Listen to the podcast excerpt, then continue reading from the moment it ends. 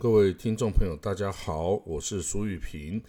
今天呢，要为各位这个讲的故事呢，是一个叫做后赵的一个王朝哈。它是五胡十六国，也就是所谓的汉朝、汉末啊、西晋这个灭亡之后啊，这个成立的一堆这个胡人国家中的一支哦，叫做后赵。那他的呃，等于是开国的这个太祖哈，是羯人石勒。那这个羯呢，其实是匈奴的一支这个支派哈，那匈奴这个大匈奴这一个支派。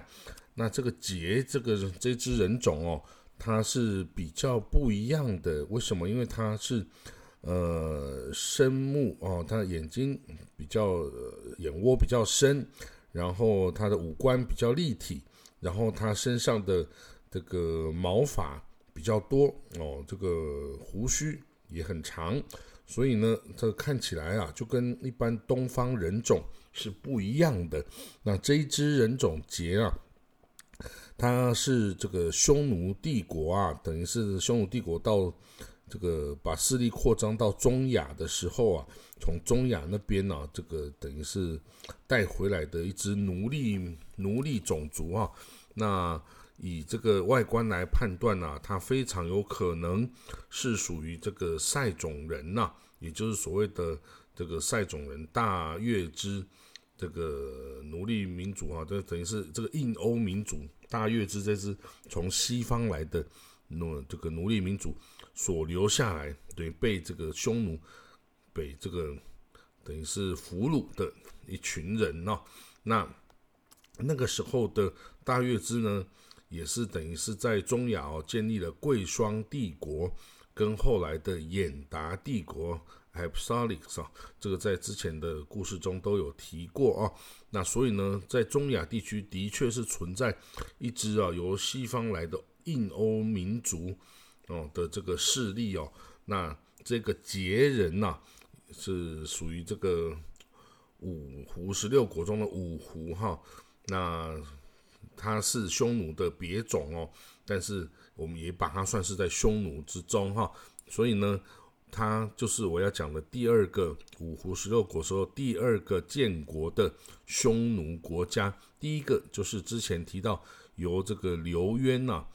呃，这个建立的这个汉国，跟这个刘渊的到了他侄子时候啊，刘耀的时候改名叫做赵国哈，所以叫做前赵。那现在这个石勒建立的这个赵国啊，就是后来把这个前赵这个刘刘耀啊给灭亡的一个赵国哈，所以我们叫它后赵，后赵或者是叫做石赵哈，因为它的是石。他的姓氏是石，石头的石，所以要称石赵，也可以称他为北赵哦。好了，那我们来提到石勒这个人到底是怎么样的一个人哦？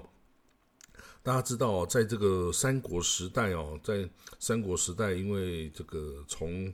东汉末的黄巾贼呀，整个天下动荡不安哦，然后到了三国时代啊，互相攻伐哈。那中国那时候的人口啊，从东汉末最多时候的六大概六千五百万人呢，锐减到几乎只剩下一千六百万人之多啊。所以那个时候啊，人口非常的不足。那曹操啊，为了这个充实国力啊，于是啊，他这个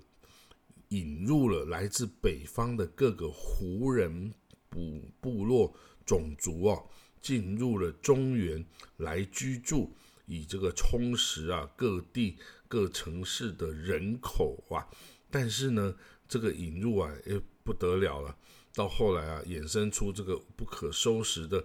五胡十六国的这个乱局啊。因为胡人呢，毕竟呢，他是呃从小啊生活习惯啊，这个文化水准等等啊。语言、这个宗宗教等等，完全是与汉人完全不一样的。那当然进入了这个汉人居住的地域的时候，他们会开始学习这个汉人的语言呐，然后也开始读书啊，也开始这个我们知道不是只有用武力来解决事情了。那甚至有的也有很多汉化的例子啊。但是呢，在这个西晋末年的时候啊。再度的天下大乱，这个有首先是司马家族啊，这个晋朝啊，司马家族本身自己的内乱哦，八王之乱哦，这八个王哦，这个宗室王不但不团结啊，还这个相互这个互相攻伐，到后来啊，这个就是轮流这个当王啊，篡位即位啊等等啊，搞得天下大乱。那这些呢？这个居住在北方的这些胡人部族啊，也因为他们的武力啊，比一般的汉人来的强大，所以呢，被这些八王啊引以为这个战争的这个战争的这个部署啊，那就是招募了很多的胡人呐，这个包括士兵啊以及将领哦，所以呢，像这个石勒啊。他是一个杰人哦，但是虽然他不会这个，他不识字，但是呢，他对于这个识字的文人呐，他非常非常的尊重哦，非常的尊重。所以呢，但是他本身是以靠武力起家的哈，他从小就是学习骑射哈，他的这个父亲呐，呃，也是一个。羯人部落的一个小帅哈，他这个性格粗暴啊，这个凶恶啊，然后胡人都也对他不是很心服，反而呢，大家对这个石勒啊，这个比较信赖哦，而且大家都觉得，嗯，这个石勒他长相啊，非常的奇特哈，这个深深眼高目的哈，这个他觉得，嗯，这个人呐，未来会有很。大的前景哦，那也许也还有几个哦，像郭靖啊、宁屈啊等等几个汉人哦，也都这个对他另眼相看哦，都常常尽力的记住他啊，帮助他。那到了这个有一年啊，西元三百零三年的时候啊，他居住的这个滨州啊，发生了大饥荒哦，那这个石勒啊，跟他的一众的胡人呐。这个就是逃散的哈，然后他们就想要这个到冀州啊，也就是到这个河北的那个地方啊，去看有没有出路啊。那那但是到那个时候呢，石勒啊，他们这一批人呐，就被这个司马腾哦，这个滨州刺史啊，司马腾啊，给抓住了哈，然后把他们贩卖成。奴隶哦，贩卖成奴隶哦，然后呢，他他到了冀州被卖给叫公司权的人哦，那结果这公司权呢，却还挺看重他的哦，然后把他当做这个引为自己的下属哦，然后呢，后来这个石勒啊，跟当地这个，因为他对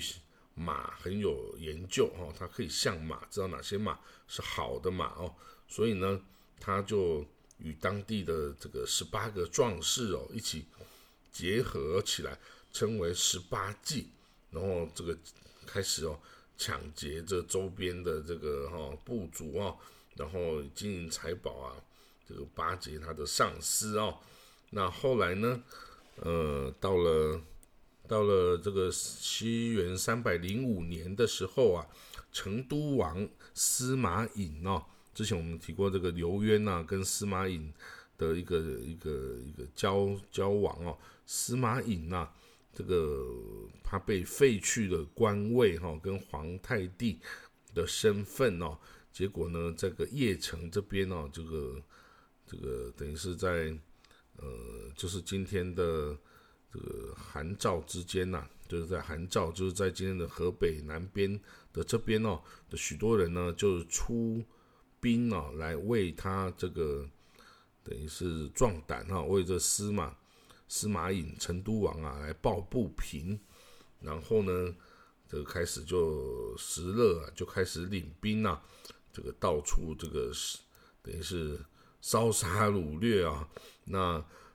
因为他打仗啊从来没有失败过哈，他很当然是幸运，也可能是因为他的勇气十足哈，所以他呢这个从来没有失败过啊。他甚至也这个攻陷了邺城本身哦，然后抢夺了这些。哦，金银珠宝啊，等等。那石勒呢？之后啊，又进攻了幽州，哦，又击败了五万兵的这个呃起活军的将领田淹哦。然后呢，呃，但是他最后呢，在九月时候败给狗西哈，狗西这个呃晋国的官员哦，所以呢，他就打算投奔那个刘渊呐，刚建立这个。汉国，哦，这个汉国，好了，那他他投向了汉国，这个刘渊，这个匈奴建立的汉国之后啊，就开始呃为这个刘渊征战哦。那刘渊呢，封石勒为辅汉将军、平晋王哦，就是辅佐汉国的将军，哦，然后这个扫平这个晋这个地方的这个王哦。扶汉将军平晋王，然后呢，他就石勒呢就带着这个自己的部属啊，开始这个哦为这个汉国的匈奴，其实是匈奴族组成的这个汉国啊，而这个东征西讨哈。他曾经在永嘉二年（西元三百零八年）的时候啊，这个石勒啊，这个率军啊进入这个。呃，山东哦，山东的区域哦，他在这里的时候啊，他的部部众啊增加到十多万人哦，甚至有很多读书人的加入啊。那这个石勒他向来是非常尊重读书人的，所以他成立了一个叫君子营的哦这个单位啊，专门这个这个以这个年轻啊不是就是读书人呐。来为他出谋划策，他最大的谋主啊，就是一个汉人，叫做张斌啊，还有这个雕鹰张晋等等啊，都是读书人的他的这个力量。那这些这些北方的胡人呐、羯人呐，也绝大多数都已经投入了石勒的麾下了哈，所以等于是刘渊建立了这个汉国呢，但是呢，石勒等等这些领兵大将哦，这个我们。其实是已经拥有不下于这个刘渊家族的这个军事实力喽。好了，到了永嘉四年呢，这个石勒啊，这个奉命呢，往这个徐州、兖州、豫州，就等于是这个江苏北边呐，还有这个哦河南哦这一地啊，开始进攻哈。那那时候这些地方当然都是属于这个。还是属于晋朝哦，对西晋那时候还没有灭亡呢的西晋各地的驻军哦，那他很快的攻下很多哦的城市哦，那投降他的平民哦多达九万多人哦，那 那个时候的呃晋怀帝啊派兵啊来跟他的作战哦，那 有一个这个晋朝的冠军将军啊梁据。因为这个打败仗哦，他想要向这个石勒请降啊，结果石勒啊不许他请，不许他投降，最后把他梁据啊跟他的手下士兵一万多名的降卒啊，全部坑杀死，杀杀死了哦。那这个使得这个这一战呢，使得河北啊、河南啊各个地方的这个堡垒啊、城市啊都吓得要命。都纷纷开门投降石勒哦，那就是在这一年永嘉四年哦，这个匈奴这个汉国的刘渊呐已经过世了哈，那这个他的侄子刘聪啊杀了这个太子哈刘和，然后即位啊，他就任命了石勒为这个征东大将军、滨州刺史等等哈，然后呢。这个石勒势力就越来越强大。后来他呢，甚至改攻向南边的南阳、荆州一地，哈，荆州一地。那那个时候啊，他哇击败了当地的守军呐，这个收了很多的部众啊，跟这个金银财宝啊，这个军事啊，更是这个强盛哈。那当然后来到永嘉五年呐，这个。驻守建业的琅琊王司马睿啊，看到这个石勒啊往南边攻了荆州啊，实在太太危险了哈，于是派了王导领兵讨伐石勒啊。那石勒那时候因为军粮不济哦，加上这个军中有这个疫病啊，损失了一大半的士兵啊，所以呢，这个那时候的石勒啊就接纳他谋主张斌的建议啊，就是这个。这个就是收好粮食啊，毁销毁之众，然后北归哈，回到了北边去。好了，那永嘉五年呐，就是真的永嘉之乱的这一年哦。这个石勒啊，进攻这个，等于是进攻了长安啊、洛阳哈这个等地啊。那首先呢，这个汉匈奴的这个汉国的这个。刘聪啊，这个那时候的国主的刘聪，他派大军啊进攻洛阳。那石勒也领了三万名骑兵到洛阳跟大军会合，然后俘虏了晋怀帝哦，晋怀帝。那晋怀俘虏了晋怀帝之后呢，他继续往这个呃长安哦等等地方。这个那另外呢，有一件事就是当时候。滨州刺史啊，刘坤呐，他在这个永嘉五年这时候啊，他把早年跟石勒失散的石勒的母亲哦，和他的侄儿石虎送还给这个石勒。那石勒啊，这个非常感谢他哈，所以有有很多金银财宝啊送给这个刘坤作为谢礼啊。可是他并没有接受这个晋朝啊想。把他招降的这个册封的这个东西哈，哦，在永嘉五年啊，已经攻陷了这个洛阳啊，抓了这个这个晋地的这个大业已成啊，所以那时候的北方啊，等于是一团混乱哦，晋国的残余势力啊，跟这一堆的这个胡人的部族啊，就陷入了相互交战了。那这个石勒这个石勒这个家族啊，也曾经与这个王俊啊，就是这个滨呃滨州牧啊，呃幽州喏幽州刺史哈王俊，还有滨州刺史刘坤哦，这个是这个呃晋朝在北边啊，仅这个剩下的大型的势力哦，那都是这个石勒他对付的目标哦。那这个那个时候呢？当时候的王俊哦，就是幽州刺史啊，他联合了这个段部的鲜卑，就是鲜卑段段氏部族哈，还有段吉、陆卷、段墨胚、段丕产等等的哦，这个段氏的鲜卑族哦，呃，有五万多人，他联合这个晋朝的军队啊，来对付石勒啊，结果这个石勒啊，这个。曾经几次的这个失败啊，被这个鲜卑这个金兵啊突击啊打得很惨，但是呢，他后来这个设伏啊，结果成功的抓到段部鲜卑中最厉害的将军哦，叫段墨胚啊，然后呢，他最后啊也这个把这个段墨胚啊跟这个等于是他跟。这个段部鲜卑的这个家族哦，决定那个和好，然后呢，所以他把这个抓到的这鲜卑人哦送回去这个段部的这个鲜卑，然后甚至跟这个段部鲜卑的首领呐，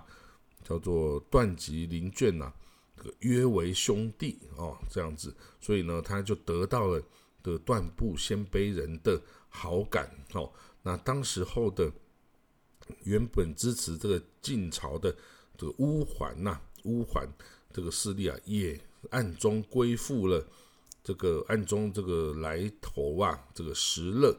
因为石勒那时候已经他这个在北边呐，战无不胜、攻无不克的声名呐，已经是尽人皆知哈。所以呢，大家一看打不过他，那我就加入他哈，以求的这个生存哈。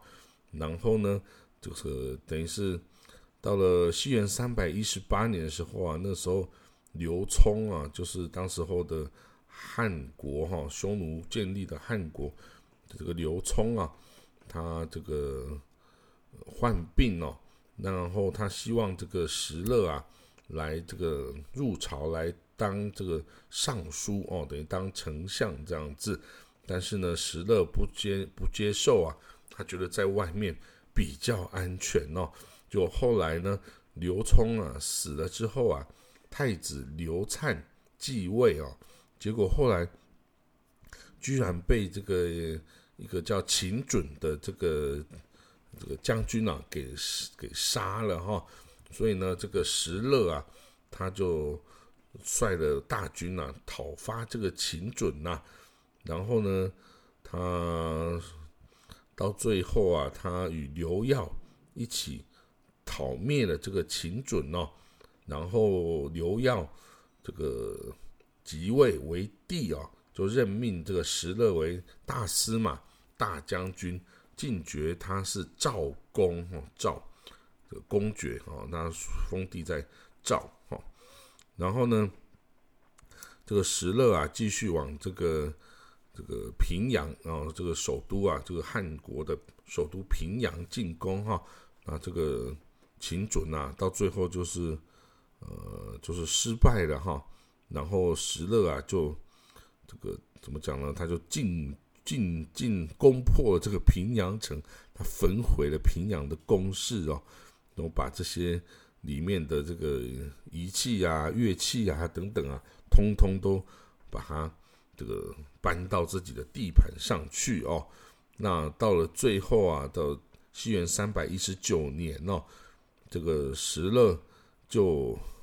干脆就啊直接建国了哈，因为他说我侍奉这个刘氏啊，这个匈奴的刘氏这个汉国啊，尽心尽力啊，已经做得够了哈，结果他们这个大部分的基业都是我打下来的。啊结果他们现在啊，居然要来这个谋算我的地盘呐，等等哈，那所以呢，他就哦，直接在西元三百一十九年的十一月啊，他就自称自己是大将军、大单于哦，赵王哦，就直接他就即了赵王位，建立了这个赵王朝啊。当然，他与当时候这个汉国，哎，那是汉国已经改名叫呃赵国哦，是前赵。所以他的这个石勒建立的就叫做后赵，后赵。好了，那这个建立了后赵之后啊，他继续这个这个四处征战哈。他这个因为他的武力很强，然后他的侄子啊石虎的武力啊，甚至比他还要强大哈。但是这个石虎是一个很残暴的将军，呃，视人命啊如这个无物这样子。那他就哦派了石虎攻陷了青州啊、徐州啊、兖州啊等等之地哦，所以他几乎哦是称霸了整个北方哦。他除了他到了这个嗯呃西元三百二十七年的时候啊，他这个石勒啊，他把这个之前他府他这个归属于的那个匈奴的。汉国哦，这后来改名叫前赵的这个国家呢，给灭亡了哦，灭亡了。然后呢，他也派军击败了那个时候的拓跋鲜卑的这个代国。然后呢，当时候啊，除了段部鲜卑的辽西，还有在辽东的慕容鲜卑的燕国啊等等之外，几乎整个北方啊，已经都是。石勒这个后赵王国的天下了哈，那到了西元三百三十年，石勒啊，他称自己为大赵天王，行皇帝事哦，设百官，分封宗室，然后到了九月，他就正式称帝哈，称帝哈。那这个就是这个石勒哦的故事啊。不过石勒到最后呢，他虽然这个呃他是病死然后，但是他的王朝并没有能够持续很久，因为他的继位的那个石虎啊，他这个非常凶暴的君主啊，他这个到处的烧杀掳掠啊，所以所有的人都怕他，怕的要死。到最后，干脆就一起起来造反他哦，以免这个自己被杀哦。所以，